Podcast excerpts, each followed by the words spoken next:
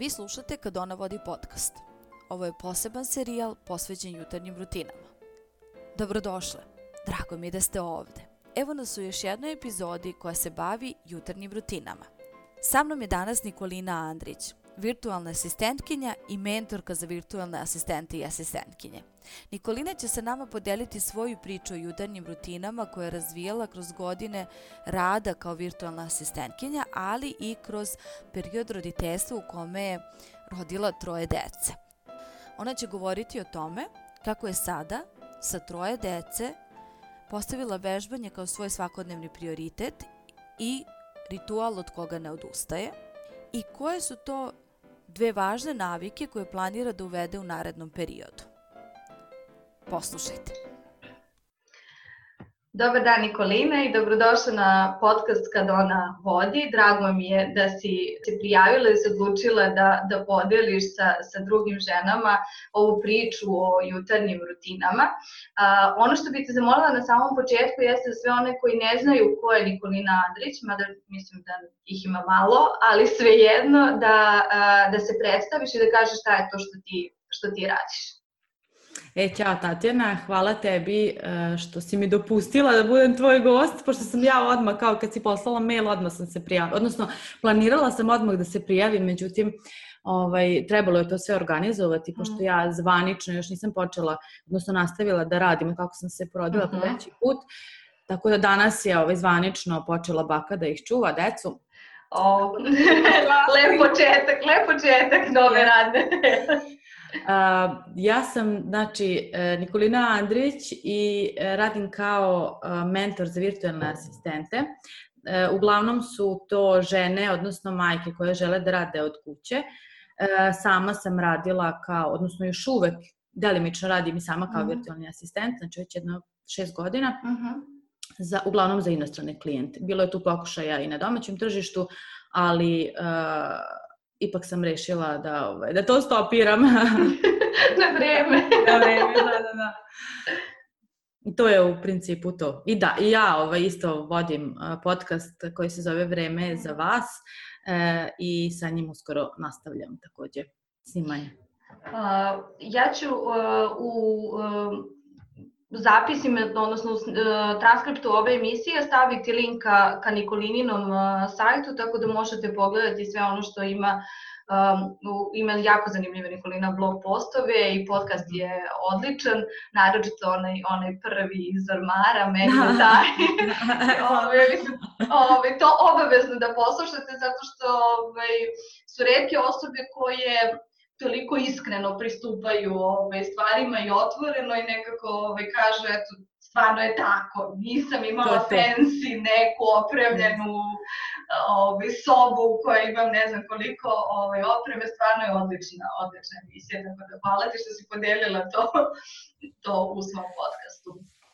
Nikolina, čitava, e, čitava priča u ovom serijalu e, jeste oko toga koje su naše jutarnje rutine i da li, da li ih imamo. Pa je moje prvo pitanje negde ka tebi, da li ti imaš jutarnju uh, rutinu, naročito sada kad kažem danas je prvi dan kada zvanično počinjem da radim, to je onako jako zanimljivo. Ovaj. Ajde, pre, pre ovaj, bebe i sada ovaj, kad ulaziš u novi radni mod. Da, to su ovaj, potpuno različite stvari i mhm. jako je interesantno da ta jutarnja uh, rutina varira bukvalno svaki dan. Tako da, ovaj, meni se jako sviđa tema ovog tvog serijala, zato što, odnosno, bit će jako zanimljivo da čujem sve ostale žene, jel, mm -hmm. pošto pretpostavljam da će žene biti. Jeste, jeste, jeste. Kako one ovaj, funkcionišu. Uh, Pa postoji neka, sad već postoji neka mm -hmm. rutina koja se sastoji uh, od uh, eventualnih 15 minuta uh, koje imam za sebe. Znači, nema ništa da ne priče sad, dva, tri, ne znam, -hmm. ustajanje u 4, 5, ne. Ustajem kad me beba probudi, uglavnom je to između 6 i pola 7. Mm -hmm. uh, I onda tu do 7 imam fore da odradim vežbe, to mi je najvažnije, ovaj, definitivno sam uvela kao naviku da vežbam od znači 10 do 15 minuta, ne mogu više mhm, stvarno mm -hmm. da se priuštim, ali to radim svakodnevno, nebitno vikend ili radni dan. posle toga, i tu je beba sa mnom. I najbolje mi je to vreme dok dvoje ostalih starijih spavaju. Onda posle sedam budim ovaj, stariju, odnosno starije dete čerku koja ide u vrtić, ovaj, srednji još uvek spava. Uh, ako imam sreće, onda odspava do 8, ako ne, i odjednom tu na gomili i to je kraj moje mm -hmm. jutarnje rutine što se tiče mene same. Mm -hmm. Onda dalje sve ide svojim tokom. A kaži mi, ovaj, da li si radila sad u ovom periodu ovaj, posle, posle poređaja ili si bila dala sebi oduška da onako budeš potpuno ovaj, posvećena bebi?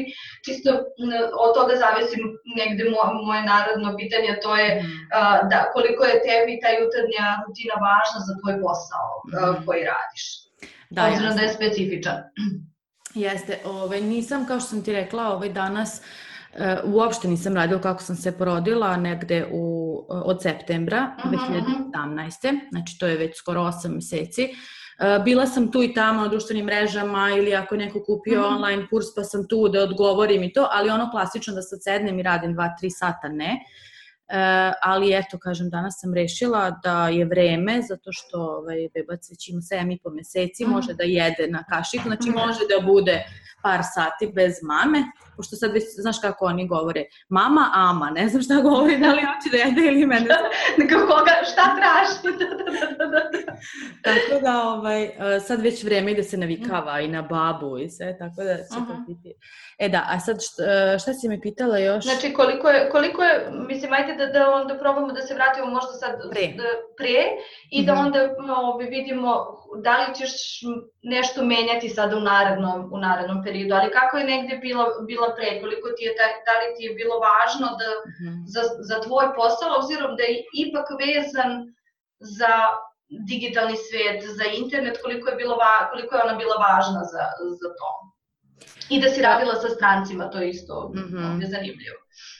Da, e, ovako, ja kad sam radila, uglavnom sam radila posle podne, tako da sam ja više imala tu neku poslepodnevnu rutinu mm -hmm. i večernju. Mm -hmm. e, ujutro je uvek nekako gužva, a ja nikad sebe nisam forsirala da ustajem sat vremena ranije pre dece, zato što mm -hmm. smo imali burna, ovaj, burne noći sa decom, sve jednim i onda mi to uopšte nije bio prioritet. Bio mi je prioritet da se naspavam mm -hmm. i mhm. onda posle, jel, već da ubacim u svoj neki plan sve što sam želela da uradim taj dan. A da li je to uticalo Pa u tom smislu da sam, da sam preskakala neku jutarnju rutinu, u smislu da se naspavam, mislim da sam to dobro radila, ne bih -hmm. ništa menjala. Aha. Jer je bilo perioda da sam radila i noću i svašta nešto e, na početku dok sam se dokazivala, ja? Mm -hmm. da bi uradila na vreme ili sam primala više poslova odjednom pa nisam stizala to sve da odradim pa onda kao, mislim, svi smo mi to kroz, kroz svi smo da, da, da, da, da. Uh, uglavnom da uh, mislim da tek sad počinjem da uh, budem svesna i sebe i, i da više vodim računa o svom zdravlju. Mm -hmm. Da li to ide uh, sa godinama, iskustvom i šta već, mislim, ja imam 30 godina, nemam sad, znaš, da, da. ali uh, do sada nisam imala tu neku potrebu uh, ni naviku da vežbam. Mm -hmm. ne znam, radila sam, išla na aerobik zimi i tako nešto, čisto da se pokrećem, ali da. svakodnevno vežbanje ne tek sad posle ovaj, trećeg deteta, posle mm -hmm. meseca. Ako mm -hmm. sam počela da vežbam i to mi jako puno znači sada. Uh, najviše sam, ok, zbog linije, ali najviše zbog uh, leđa.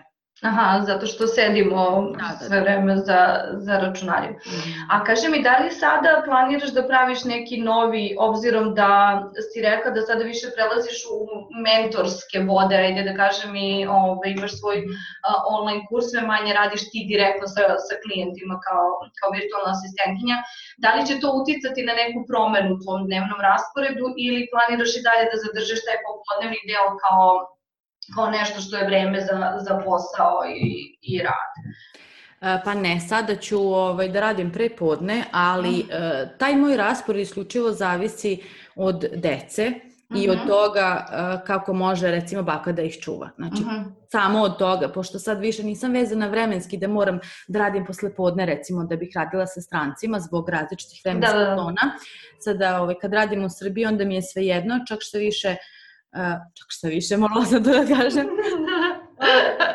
mi nekako navikli pre podne da uradimo mm -hmm. ono što imamo, tako da i mislim da i svima sa kojima ja radim odgovara više taj neki, ta neka prepodnevna satnica, ali ja kažem, ovaj, ja se uglavnom uklapam uh, vezano za decu.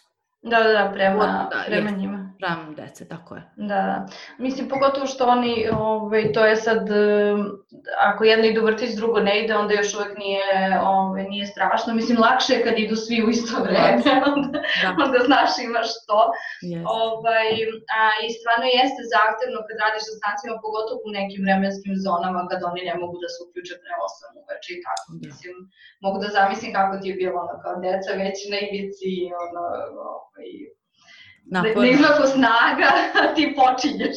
da, da, da, ne, jako je, stvarno, ovaj, sam baš shvatila koliko znači e, to vreme pre podne kad imaš slobodno. Mm. Meni, ne, verovatno ne svima, neko može znači to uveče, ali meni je stvarno to ovaj, jutarnje vreme, nebitno ne mora to biti u 6 sati, eto to je sad, možda bude u 10-11 sati, mm -hmm. važno da je prepodne, nekako imam više energije, više snage i gledam da uradim to nešto zahtevnije, što mi oduzima više energije pre, mm -hmm. kad god mogu. Da, da, da, kad, god možeš da, da prilagodiš. Da. A, a je li ima nešto u, neka nova navika ili nešto novo što bi volala da uvedeš u narednom periodu pored, uh, pored vežbanja? U tu svoju jutarnju uh, rutinu koja je sad takva kako jeste. Ustaneš, imaš tih 15-20 mhm. minuta, onda idu regularne. Ono, yes. Ali ima nešto što bi volila da, da uvedeš ili naučiš ili o čemu planiraš, no, ovaj, možda da, da, na čemu planiraš da radiš. Mm -hmm. um, Pa volila bih recimo da uvedem pisanje jutarnjih stranica. To sam radila jedno vreme i stvarno je imalo efekta. Mm -hmm. Mene lično, ali sam ja to radila tipa mesec dana, nisam mogla ovaj, duže da se, da ja izdržim, iskombinujem se šta god, uglavnom mhm. nije to potrejalo.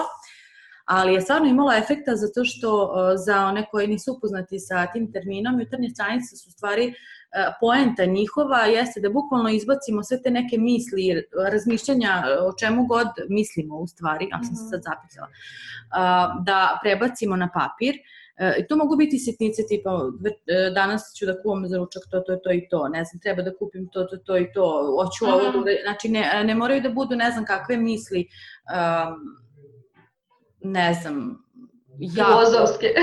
ne, filozofske, ne mogu da nađu pravu reč, tako je. E, znači nešto što nam se svakodnevno dešava zato što na taj način očistimo, bukvalno očistimo svoj mozak i damo mu prostora za razmišljanje o nekim drugim možda važnijim stvarima. Tako da je to stvarno imalo efekta na mene, ali e, ne znam, treba biti jako disciplinovan za, za sve to. Jesi radila, pošto sam ja isto pokušavala, ali pokušavala, ali mi je bilo jako teško da pišem, pošto no, ono kao po osnovnom principu ti bi trebalo da pišeš bar tri strane. Da. Da, ono kao da ćemo da uzmemo ovoliki blokčić. ovaj, uh, ili ćemo normalno, normalno svesku, ali meni je bilo uh, uh, bilo mi je teško da pišem ujutru, to je, ja nisam jutarnja osoba i meni mhm. treba vreme da se sastavim sa sobom, ovaj, da, da. pa mi je onda to, to je bilo naporno, ali s druge strane bilo mi je teško da pišem tri strane nekako, -hmm. ovaj, i nisam, mislim, ono što sam ja čitala jeste da uh, treba vreme da tok misli u stvari se nekako oslobodi i da krene, nego ja kao to, Aha, zadatke, eventualno nešto što ono kako sam sanjala nešto ili ako me nešto muči, ali to je sve tako taksativno, nekako mm -hmm. nisam, mhm. nisam ulazila u, u uh, neka dalje razmišljanja i to ako stane na jedno dve strane, bi bože. Mislim, da li si se trudila da, da pišeš tri ili onako nije bitno? Ne, nisam, na, da, na početku i mene to kao opterećivalo na neki način, međutim, ovaj, kad sam prestala da razmišljam o tome i bukvalno stavim hemijsku uh, na papir i sve ono što sada trenutno razmišljam, samo zapisujem. Bukvalno, mm. znači, uh, hemijski papir mi služe samo za uh, beleženje mojih misli. Uh, onda je vrlo lako, čak sam dolazila do, ne znam, Mislim, bukvalno su me prekidala deca i to. Znači, nije uopšte bio problem ovaj, u ispunjavanju tri stranice, nego, um, ne znam, ja bih više volela kada bi postala neka fora sa audio sadržajem. Znači, kad ja, kad bi ja ovako mogla da se snimam i onda nekako to ne znam ni ja da obrađujem na koji Da, način. da, da, da, da. Ovako mi, to mi je nekako gubljenje vremena, mada kažu da je ovaj, da poseban osjećaj i posebnu magiju stvara ta hemijska olovka na papiru. Se Pa nešto- ima to nešto neurološki da, Da, u da. stvari kao ovaj, ti i ja obe slušamo Michael Hyatta, on je baš Mhm. skoro ovaj, pričao, pričao o tome, ali ja to i od ranije znam zato što ja uh, planiram i sve što radim, radim, većinu stvari radim na, na papiru. Mhm. Ove, I volim ove post-it papirići, volim to da mi nekako lakše za, za ove, izbacivanje ideja, ali kažu da nekako uh, posebna vrsta uh, veza se pravi u mozgu kada ti ubacuješ i pisanje. Mislim, stvarno ne, ne znam šta i kako, ali prosto kao ima nek drugačije. A sa druge strane svi smo različiti, mislim, to Da. je isto ovaj, kome šta, šta odgovara. Mislim, meni je samo, ovaj, meni je lakše da radim, ja sam prestala, mislim isto tako možda kao ti, mesec, mesec i po dana i nisam, prosto sam samo jedno jutro preskočila i posle ga sam zaboravila. Da. Ali ono što nikako ne, ne prestajem da radim, to je ovaj, jednom nedeljno imam taj kao refleksiju sama sa sobom Mhm. kako je bila nedelja i na kraju svakog dana imam samo ono kao čemu sam zahvalna, šta je bilo dobro u današnjem danu i šta sam, znači te tri stvari, ono kao na kraju svakog plan dana kad zatvorim, pre nego što zatvorim Mhm. planer, ja te tri stvari napišem, to mi ne predstavlja, na primjer, problem. Da, To mo- uopšte, mhm. da, da, Pridržavaš se, da. ali to je nekako više observacija, nije... Da. To je ono, e, to ti možda kasnije služi za dalju neku analizu, pa možda Da. si videla već da ti je to korisno, pa onda Mhm. zbog toga. A šta je meni još interesantno, i to sam radila jedno vreme i to ću sigurno da ubacim, eto sad sam se setila kad si me pitala. Držimo te odgovorno. Um, ne znam da li znaš e, za, kako se zove, Tara Marino, ili Marti, Marino, ja mislim da je. Ne. Uglavnom, ona priča o tri različita uh, tipa žene, Mhm. stereotypes. Pa sad kao imaš Indiji, imaš French i imaš New Yorker. I sad jedna je Da. vezana, znaš, kao, uh, uh, ne znam, misterije, uopšte duhovnost, duhovnost, Mhm. a druga je vezana za uh, uživanje, Mhm. dualnost, a treći New Yorker je vezana za posao, odnosno Da. deo, jel? E, to nisu u stvari tip ličnosti, nego delovi, kako bih to U svakoj od nas da postoje. To je sva tri. Mhm. I sad, na, naravno, treba negovati sva tri e, tipa. Pogledaj baš, mislim, u stvari Mm. pogledajte svi.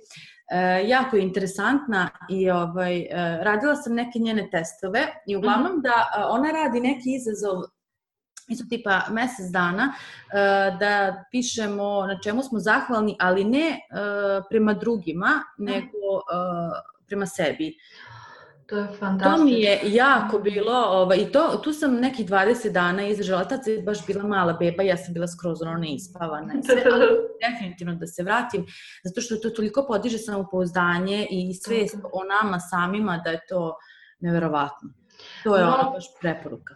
To je odlično, znači Da. ja ću sigurno posle ovoga odmah da odem da proverim, ovaj, pogotovo što sam skoro počela da pišem o tome koliko brinemo o sebi koliko u stvari ta briga u sebi, o sebi je povezana sa samopoznanjem. Mislim, koliko ovaj, onog momenta kad krenemo da brinemo o sebi i da nešto radimo za, za sebe, šta god da je to, u stvari naše samopoznanje ovaj, ide na gore, ali to je odlična ideja. Mislim, i odlična je ta, jako mi se sviđa ta podela. I ta postavka, ona Da, stvarno radi super stvari, jako dobru priču ima. Mislim, vidite Mhm. sad da ja ne prepričavam sve to, uh, skroz svašta je prošla, uh, ali šta je još meni bilo to interesantno, što sam prestala da radim od kako ovaj, nju pratim, e, to je da kada uveče legnem, da o, u- legnem u krevet, da kao pogledam na brzinu šta ima na društvenim mrežama. Prestala. Da. Znači, Jao, to meni treba. Da, zato što uh, je taj deo, New Yorker kao naš tip, odnosno taj deo, uh, New Yorker, znači taj poslovni deo u stvari eh, ne treba da se aktivira pred spavanje. Nego Aha. treba da završimo sa indi, znači sa tom duhovnošću. Aha. Jako je interesantno i skroz, e, kako da kažem, e, ima smisla sve, znači nije to sad ne znam kakva Da, da, da, da, da, pa to je... serija, nego je ono skroz, onako mislim da je skroz približeno e, ženama, ma, sjajno je, super. Mm, odlično. Meni je to, to ovaj, mo- možda će pravim poseban serijal vezan za večernje Da, da. rutine, zato što je meni, mislim, ja imam sa decom, to je ono kao nema, vrlo smo uigrani što se tiče tih nekih večernjih ovaj, rutina, ali ja sama sa sobom, to je strašno. Mislim, ja inače puno volim da čitam i ranije sam puno čitala i a, sada dosta, otkad mi se sin rodio, dosta čitam na, na Kindle zato što mi je lakše, odnosno bilo mi je lakše da držim telefon nego knjigu, ovaj, Da. dok ga dojim i tako. Mhm. Ovaj, ali to krenem da čitam i onda na Kindle i onda na mobilnom telefonu Završi. i onda završim na Pinterestu ili nekde. Da, da, da. ovaj, tako da obavezno ću da pogledam. A kaži mi, jel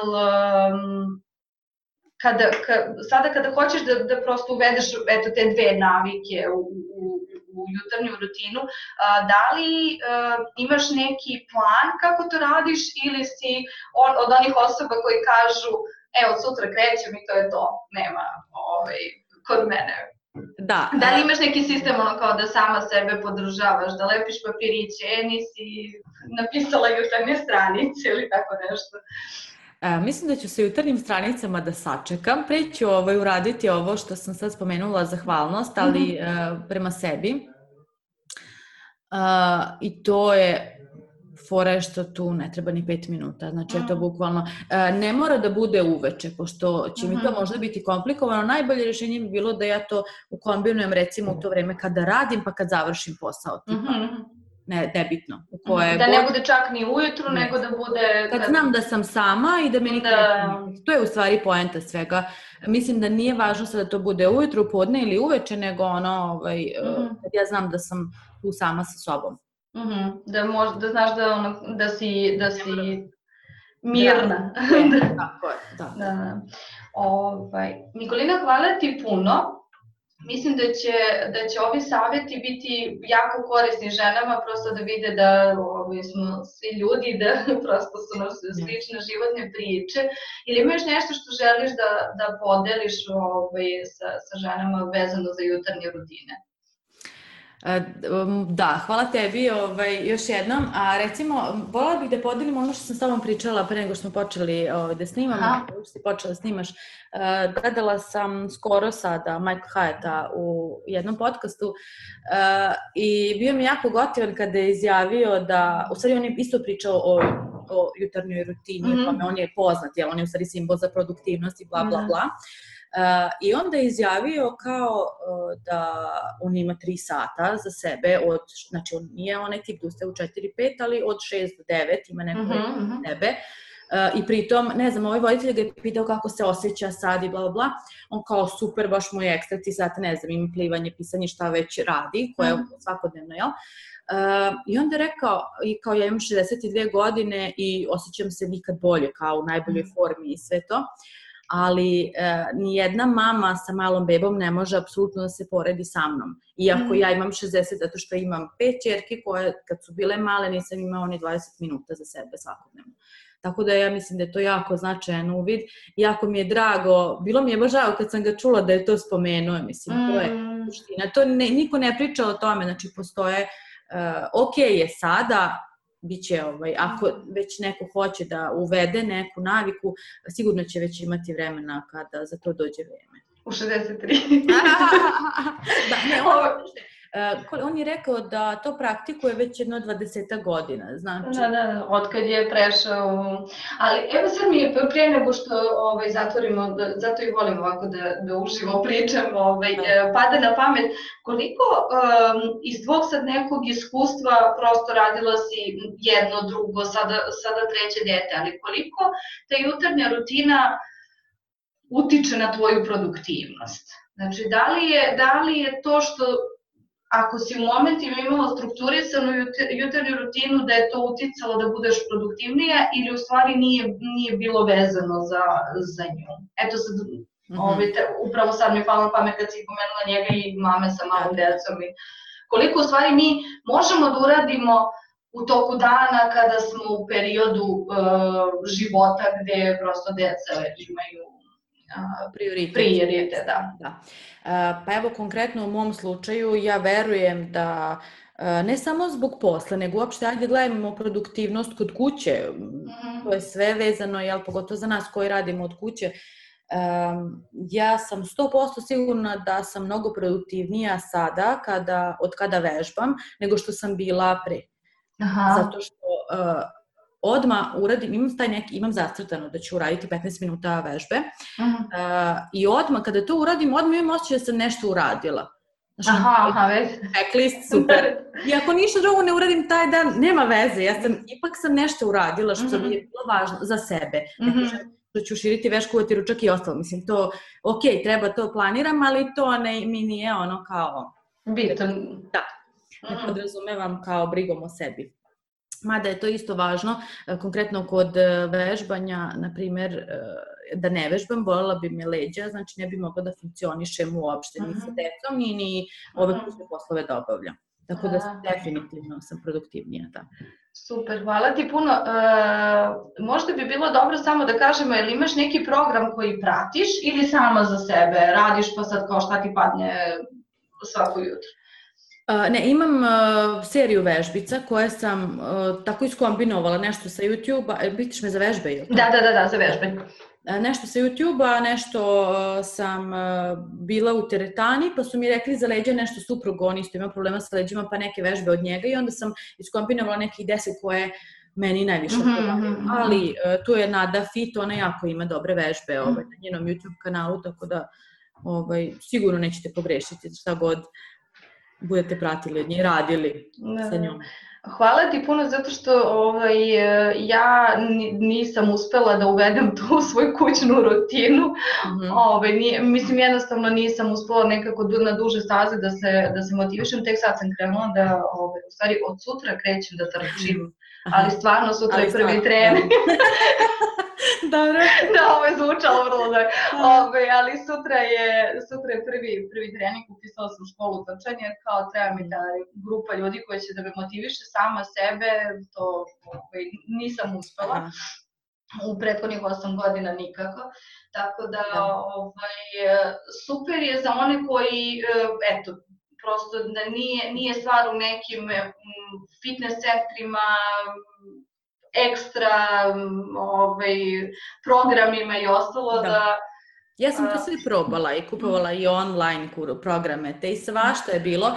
Međutim, e, to dok, kao i sve u glavi, dok se ne mhm. reši, kaže se saću i to je to, ali generalno, ok su meni, ja volim da idem ovaj, i u fitness centre, teretane, šta god, aerobik, nebitno, uh, zato što je bolja energija i drugačije, mm -hmm. što si van kući, to je super, ali ja prosto sam bila u takvoj situaciji da nisam mogla uh, da ostavljam, jer živim u malom mestu i ako ću negde da idem ozbiljnije, moram da putujem, onda da, da, da. pa dojenje, jako je nezgodno, mislim. Organizacije jeste, jeste. Jeste. Kasnije, već kad su deca malo veće, onda je to super stvar. Ali ovako, baš kad sam vezana za kuću, onda mislim da je vežbanje od kuće tih, znaš kako kažu, bolje pet, svaki dan 15 minuta yes. nego jednomesečno.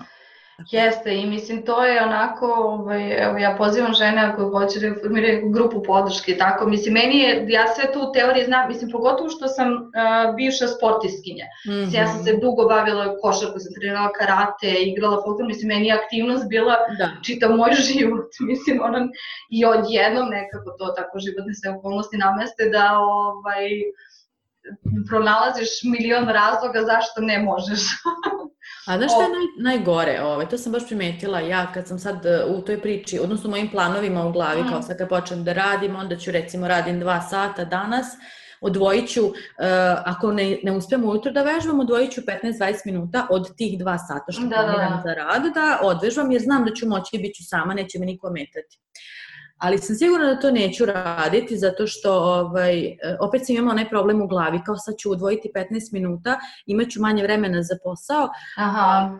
To u stvari treba da prevaziđemo, da shvatimo u stvari da će nam biti bolje i možda ćemo taj neki posao završiti za sat vremena, neće mi trebati dva, yes. ako pre toga vežbam. Jeste, zato što mislim i prokrvljenost mozga mm. i sve ostalo. Mislim, meni puno pomažu, ja pravim redovno šetnje, mm -hmm. pošto živim u Beogradu i onda um, sada. Uh, I ranije sam to, to radila, sada mnogo više. Uh, bukvalno ono, pošto sam u centru grada, kao bukvalno oko dve ulice. Na, na svaka dva sata obiđem pet, mislim, da, da, onako da. neko kad bi me snimao. kad te neko prati. Bilo mi jako zanimljivo kao gledaj ovo na dva sata ili obilazi krug. Mislim, truga se ja da promenim rute, ali nekad ne radim ni to, nekad je samo onako obiđem, mislim, ono, ili odem nešto do prodavnice, tako nešto ako hoće da kupim, samo da ispravim leđa, eto. I da. dobro, mislim, ovde u Impact Hubu je dobra stvar što imaju ti, kako se, ne znam kako ga prevode na srpski, standing desk, Mm -hmm. Tako da mogu da promenim položaj da radim ovaj, u stojećem položaju, ali to je već u toku, u toku rada.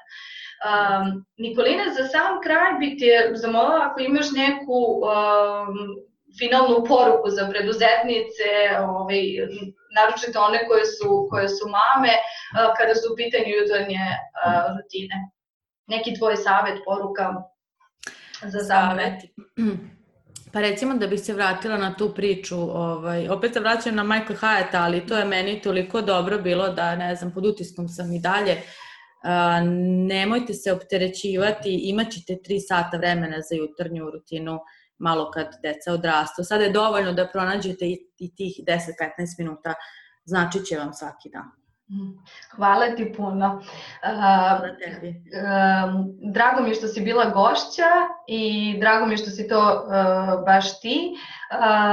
I kao što sam rekla na samom početku, uh, malo više o Nikolini uh, imaćete u transkriptu ove emisije. Nikolina, puno pozdrava i lep dan ti želim. Važi, čao. Ćao. Nadam se da ste uživale u ovom otvorenom razgovoru sa Nikolinom. Ono što je važno da zapamtite iz cele ove priče, po mom mišljenju, jeste da je sve moguće i isto tako da stvari treba rešavati i planirati i raditi malim koracima. Ne uvodite previše navika odjednom. Probajte da upoznate sebe, da razumete u kojoj se fazi života nalazite i probajte da odredite jednu naviku koju ćete uvesti u nekom narednom periodu. Želimo vam Nikolina i ja puno uspeha u tome. Do sledeće nedelje puno vas pozdravljam. Zdravo!